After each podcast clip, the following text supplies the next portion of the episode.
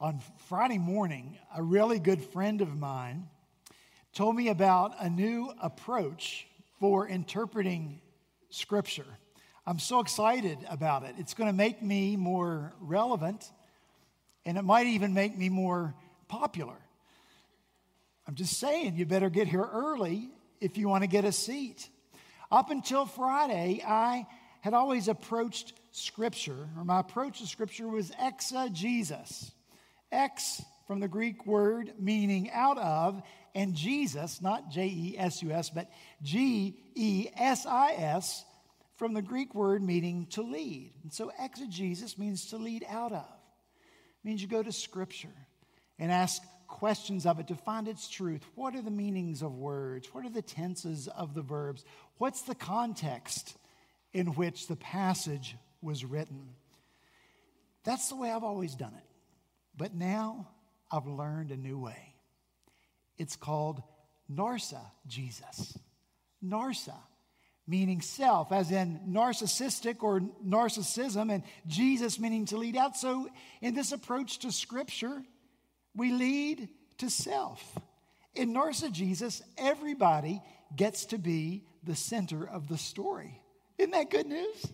Can you see why that's so popular? Scripture, in this new way, becomes all about you, your wants, and your needs, the narrative that you want to write for yourself. That's what's most important. And Scripture merely serves to support and even commend your story. You like it? Okay, narcissism is not really a thing. I think my friend coined that word, which makes me just a little bit mad because I, I wish I had come up with it myself. Isn't it brilliant? Narsa Jesus. But it does give me pause to ask the question uh, of myself really, when it comes to the Word of God, practically speaking, do I approach, approach it exegetically with Christ as the center, the truth of Christ as the center, or do I approach, approach it narcissistically with myself in the center? How about you? Which way do you approach Scripture? Let me say this very clearly Scripture speaks to all of us in every generation about all things. Every area of our life is addressed by Scripture. But that reality doesn't mean that we are the center of the biblical story. Christ is the center. As we sang in that new song that we learned recently, Amen and Amen, from beginning to end, Christ the story, His the glory. Alleluia. Amen.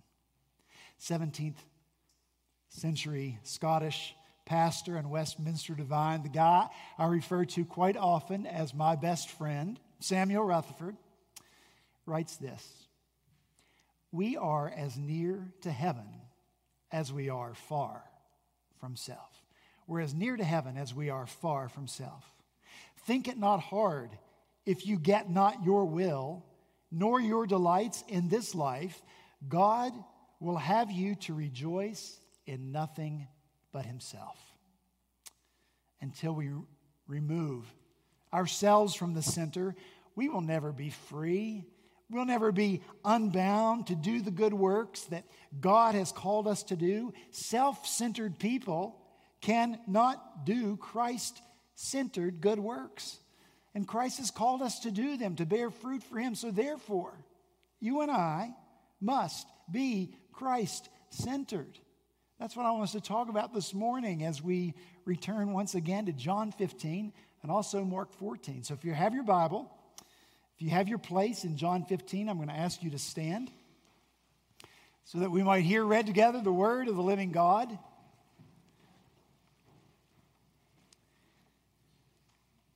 It's in the upper room on the last night of his life, and Jesus speaks these words I am the vine, you are the branches.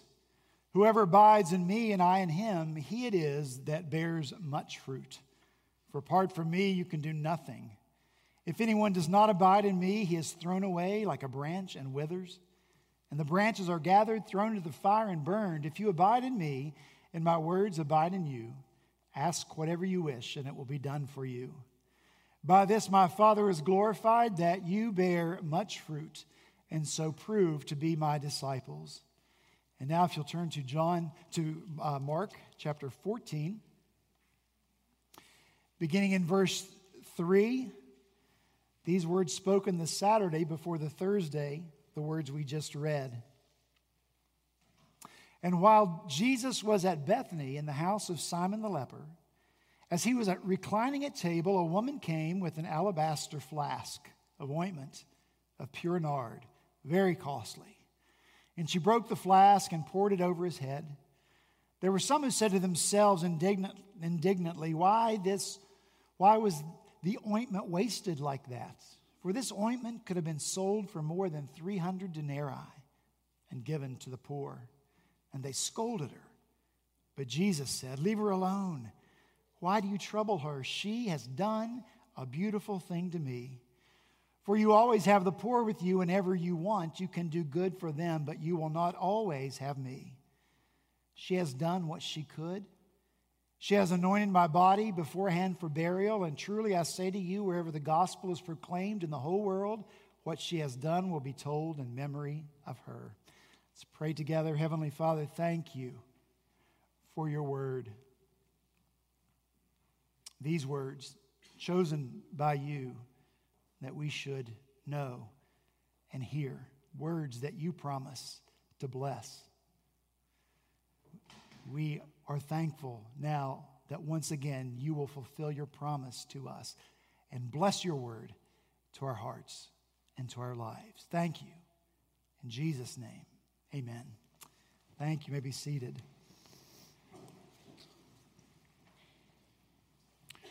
What a blessing it is to us, those of us who have heard Jesus call now over and over through these many weeks that we should bear fruit, more fruit, much fruit, that we should do these good works. What a blessing it is to have this story of Mary recorded in Scripture. It's a bold story, it's a brave story, it's an unbound story. And if anything, is abundantly clear in Mary's story. It's that Mary is no Narcissist. She does not see herself at the center of the story. Her motivation for doing this good deed for Jesus is not personal gain, quite the opposite. Doing this good work for Christ comes at great cost to Mary. This morning, we're going to look at just three of those costs and realize that, that Mary was willing to pay these costs because she saw Christ at the center of the story. Everywhere she looked around the room on the night of this dinner party, she saw evidence of the grace and the goodness and the love and the compassion of Jesus. It was everywhere on display. Her friend Simon is healed from leprosy by the touch of Jesus, and now he's hosting the party. Her brother Lazarus was dead in the grave, but now he's alive, eating and drinking with Jesus. Why? Because of what Jesus has done. Her own life has been dramatically and drastically changed because Mary sat at the feet of Jesus and listened to everything that he taught. So, as a result of this Christ centeredness in her life, Mary's heart is compelled to give lavishly to the Lord without thought of the future consequence. And that's the first cost to Mary. First cost is giving up her resources to do a good work for Christ.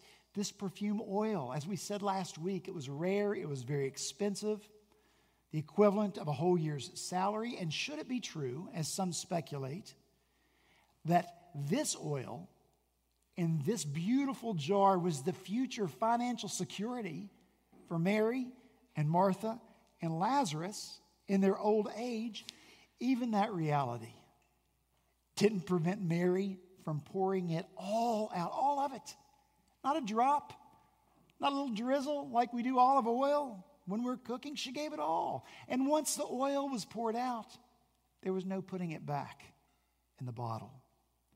That was a cost Mary was willing to pay to do this good work for Jesus. This is Mary's song. Take my silver and my gold, not a mite would I withhold. You know, one of the frustrating realities of preaching, just a little inside look, is always feel the need to caveat what I say. Because I know you are caveating what I say, just so I don't get too intense or too bold. In this case, when we're looking at this intensity and spontaneity of the gift of Mary, I hear your voice saying to me, Now, Craig, settle down, old chap, decently and in order. Jesus also calls us not to be rash. Jesus also says that we should be measured, that we should count the cost before we build the tower, that we should count the soldiers before we go to war. Whew. How glad we are in this moment that Jesus said that. But you know what? I refuse to caveat. I refuse to caveat this lavish, spontaneous, all in act of Mary just to assuage our discomfort when we don't want to give lavishly or spontaneously, or that we don't even have that desire in the first place to give lavishly or spontaneously to Christ. This act stands as it is. And though I know this to be a unique moment in salvation history, Mary was nevertheless just an ordinary person. And when Jesus was at the center of her story, her story, when his goodness and glory and greatness and grace was in her full view, that's what compelled Mary to do what she did you and I are dabbling just a little in narcissism. When we, out of the need to protect ourselves and our story, when we seek to find a way to retain and reserve, to be measured and calculating, instead of being unbound and lavish in our good works for Jesus. But look, Mary couldn't have counted the cost anyway or measured out the plan. She didn't even know what she was doing on the deepest level. She didn't know that in a few days Jesus would be dead. She didn't know when she acted that she was anointing Jesus' body for burial. But guess what? Jesus knew, and that's the point. And what's Jesus' reaction to this lavish act? She has done, done acted, done a beautiful thing to me. Mary has done a good work, a noble deed, a praiseworthy action, a gospel thing. We can do lavish good works out of love for Christ.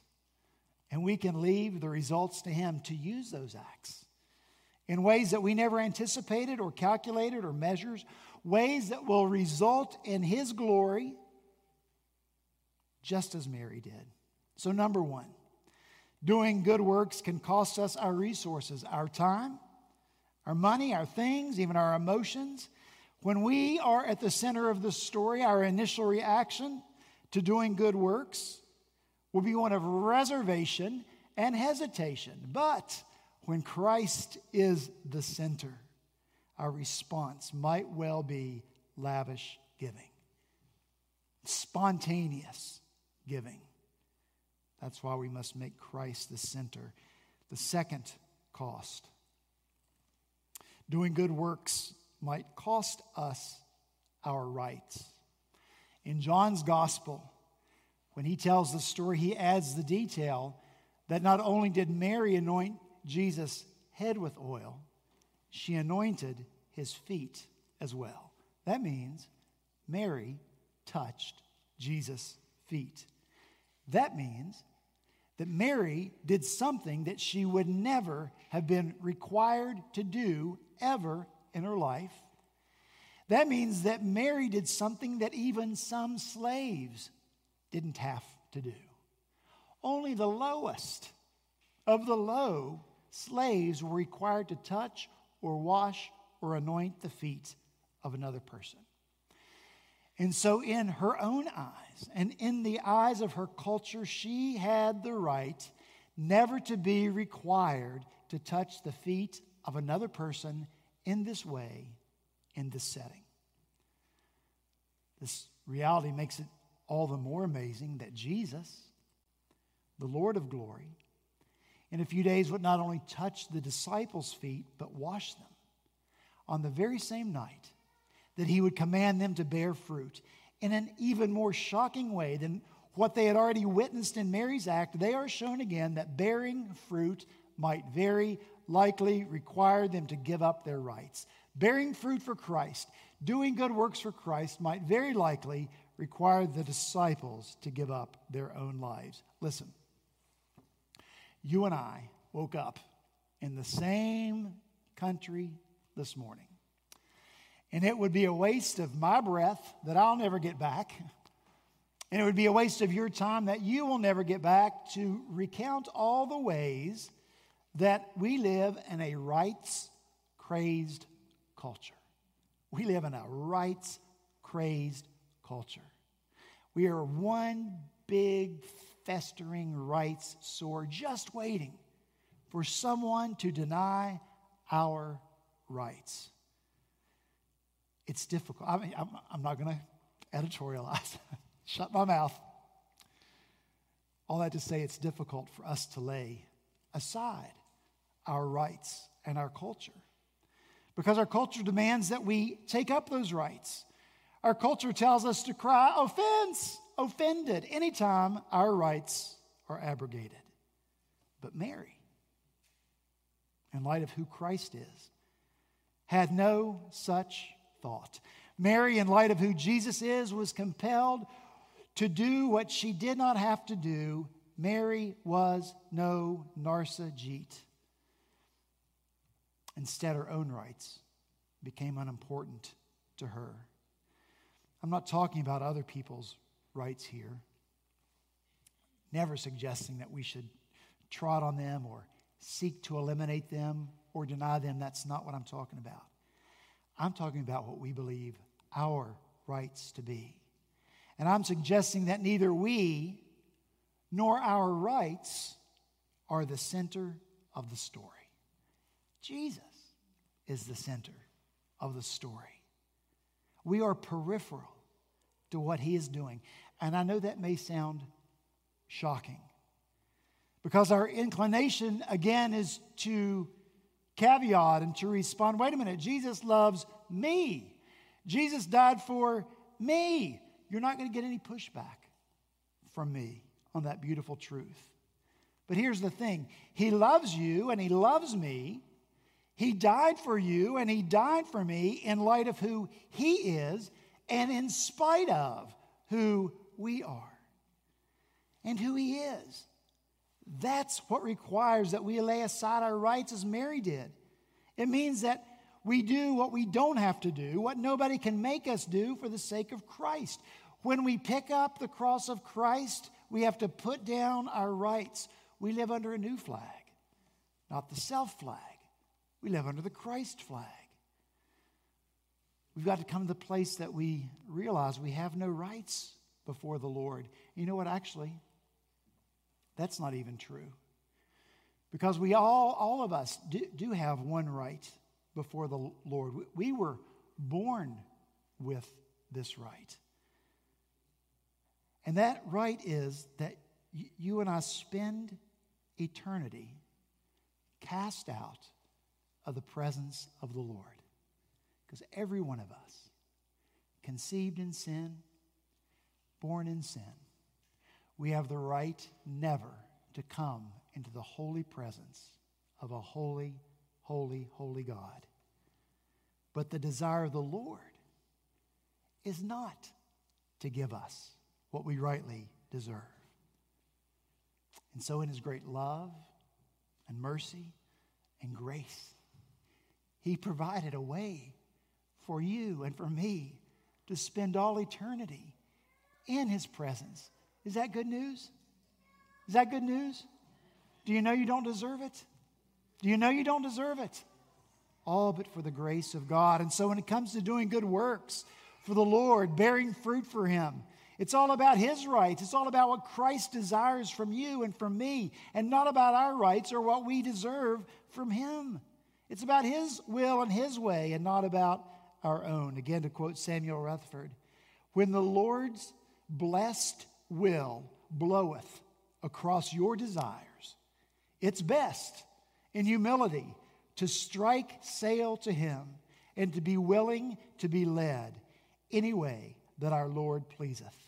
Take my will and make it thine. It shall be no longer mine. And then we come to this final cost of this good work done by Mary for Jesus. She was willing to give up her reputation. Not only did you know this, but not only did Mary touch the feet of Jesus, but she let down her hair and she wiped Jesus' feet with her hair. Under normal conditions, this would have been a scandalous, scandalous act. No woman was supposed to let her hair down in public. Married women could be divorced if they did it. Single women could be stoned just for letting their hair down. Now, that's the culture of the day. Only a woman of loose morals would let her hair down in public. But Mary is willing to give up her reputation in order to give Jesus her heart in this intimate act of devotion. But guess what? Jesus had already done that for her. Philippians 2. Jesus, being in the form of God, thought it not robbery to be equal with God, but made himself of no reputation, and took upon himself the form of a servant. In heaven, Jesus was worshiped, honored, praised, adored. But he left that reputation behind in heaven to come to earth to do God's greatest work on the cross. And on earth, he was despised and rejected, a man of sorrows, acquainted with deepest grief. We turned our backs on him and looked the other way. He was despised, and we did not care. On this earth, people misunderstood Jesus. They lied about him. They mocked him. They spit on him. But so it had to be in order to accomplish God's good work of saving you and me. Peter writes in his first letter to us, you and me. For to this you have been called, because Christ also suffered for you, leaving you an example, so that you might follow in his steps. He committed no sin, neither was deceit found in his mouth. When he was reviled, he did not revile in return. When he suffered, he did not threaten, but continued entrusting himself to him who judges justly. This is a tough one for us, isn't it? We spend so much of our time trying to build a reputation and then to protect the reputation that we've built. Very close to the front of our minds is always this question What will people think? And how many times has our perceived answer to that question caused us not to do what we know we should have done for Christ just because of what people might think?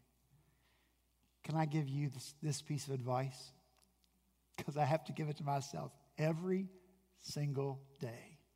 Here it is. Let it go. That's it. Let it go. You can't really protect your reputation anyway.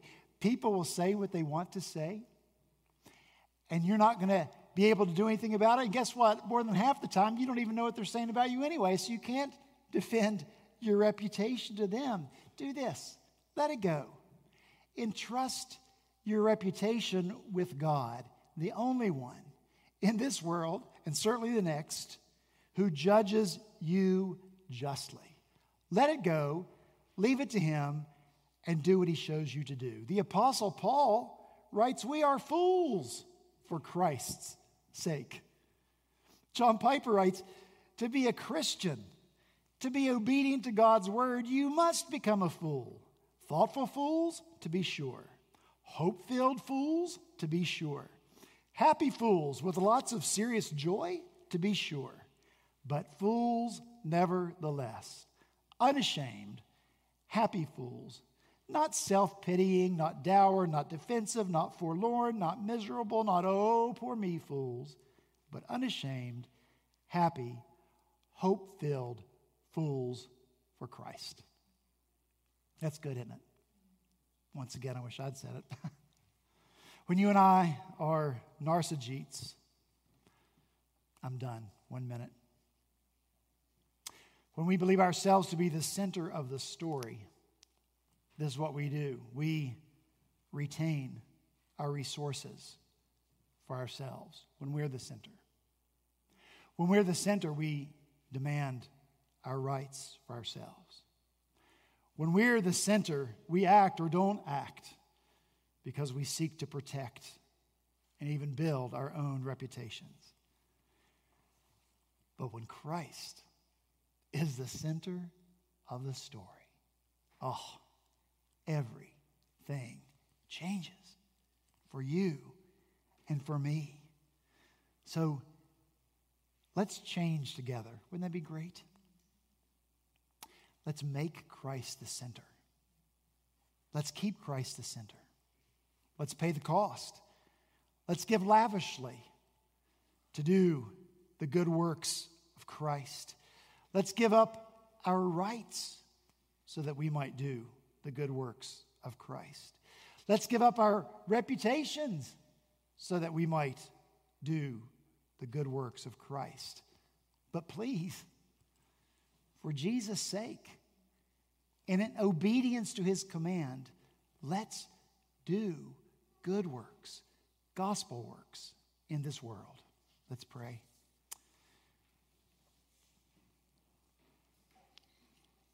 Lord Jesus, we know that no greater cost has been or could ever be paid than the price that you paid for our salvation because you're the only perfect one who ever lived. And so your death for our sins is like no other death ever died. You paid the cost. We thank you for it. Following you, being your disciple, therefore cannot come at no cost to us.